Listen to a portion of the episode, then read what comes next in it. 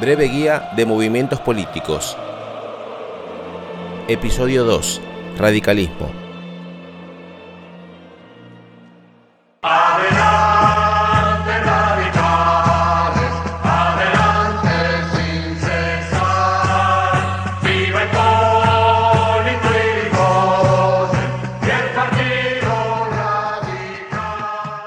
El radicalismo desde su nacimiento fue una corriente de pensamiento de los trabajadores. Se nos hace muy difícil despegar esta corriente de su partido, la Unión Cívica Radical, o sus siglas UCR. El partido ha sufrido muchos cambios ideológicos a través del tiempo, a pesar de ser una corriente muy popular y haber logrado la presidencia en varias oportunidades.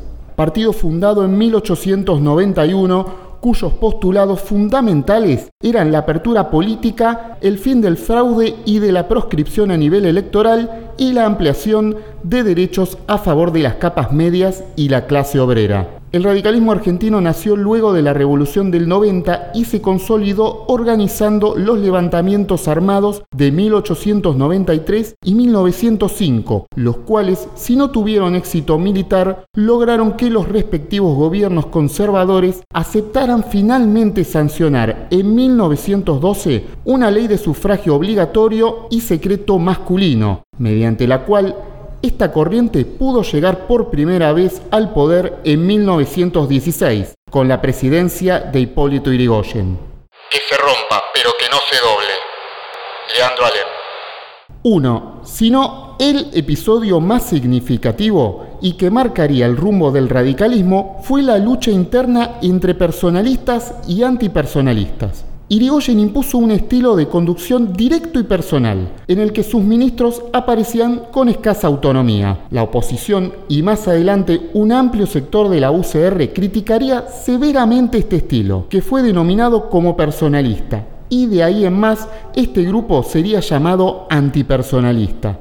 Es que uno de los principios de la UCR al fundarse era el de ser impersonal, diferenciándose de los personalismos característicos de los partidos de cuño oligárquico. De esa tensión derivaron sus conflictos internos y en especial la pugna entre personalistas y antipersonalistas que hicieron estallar a la Unión Cívica Radical, ya que ésta se encontraba dividida interiormente desde principio de siglo entre los llamados azules o galeritas, de tendencia más conservadora y origen social de clase media alta, muy fuertes en la ciudad de Buenos Aires. Y por otro lado, los llamados grises, de tendencia más popular y origen social de clase media baja, muy fuertes en la provincia de Buenos Aires. Los antipersonalistas criticaban el liderazgo vertical y personalista de Irigoyen, así como su personalidad cerrada y poco proclive al diálogo, enarbolando una de las cuatro banderas que Leandro Alem señaló como bases del radicalismo, la impersonalidad de la coalición. Las elecciones nacionales se realizaron el 1 de abril de 1928, polarizándose entre los dos candidatos radicales. El triunfo de Irigoyen fue aplastante. Años después, la Unión Cívica Radical Antipersonalista apoyó el golpe de Estado contra Hipólito Irigoyen de 1930 e integró luego la Concordancia, frente electoral integrado también por el Partido Demócrata Nacional, de perfil conservador, y el Partido Socialista Independiente, que mantuvo el poder de manera fraudulenta durante la década infame. El irigoyenismo no tuvo fin en ese momento. Dos años después de la muerte de Hipólito en 1935, con el fin de impulsar las ideas de Irigoyen y criticar al gobierno de Uriburu, se funda Forja, Fuerza de Orientación Radical de la Joven Argentina. El fraude y las entregas que entonces se hicieron al país tienen una correlación. Había un gobierno fraudulento para entregar. Así que quiere elegido diputado o gobernante era elegido diputado o gobernante para hacer la entrega del país. Así que no era tanto por la ventaja de ser gobernante.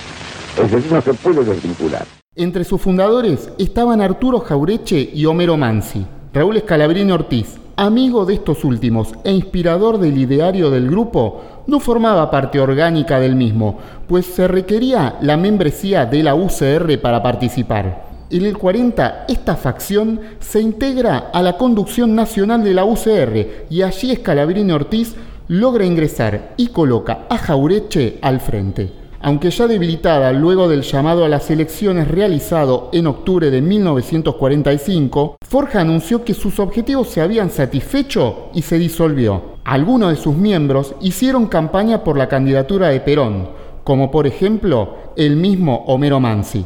La aparición del peronismo acentuó el corte antipersonalista y lo mantiene como premisa también hacia afuera del partido, generando allí la polarización entre radicalismo y peronismo. La gran presencia y aparato de la UCR en todo el país lo mantiene como un partido tradicional y popular entre las clases medias y altas, y realizando alianzas con sectores conservadores y de derecha de la política nacional.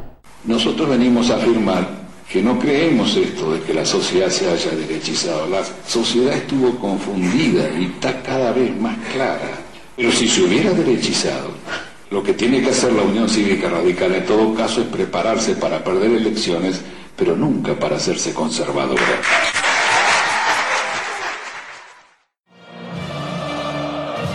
Terminamos con el episodio de hoy. Te invitamos a escuchar los demás episodios de la guía. Hecho por trabajadores para trabajadores.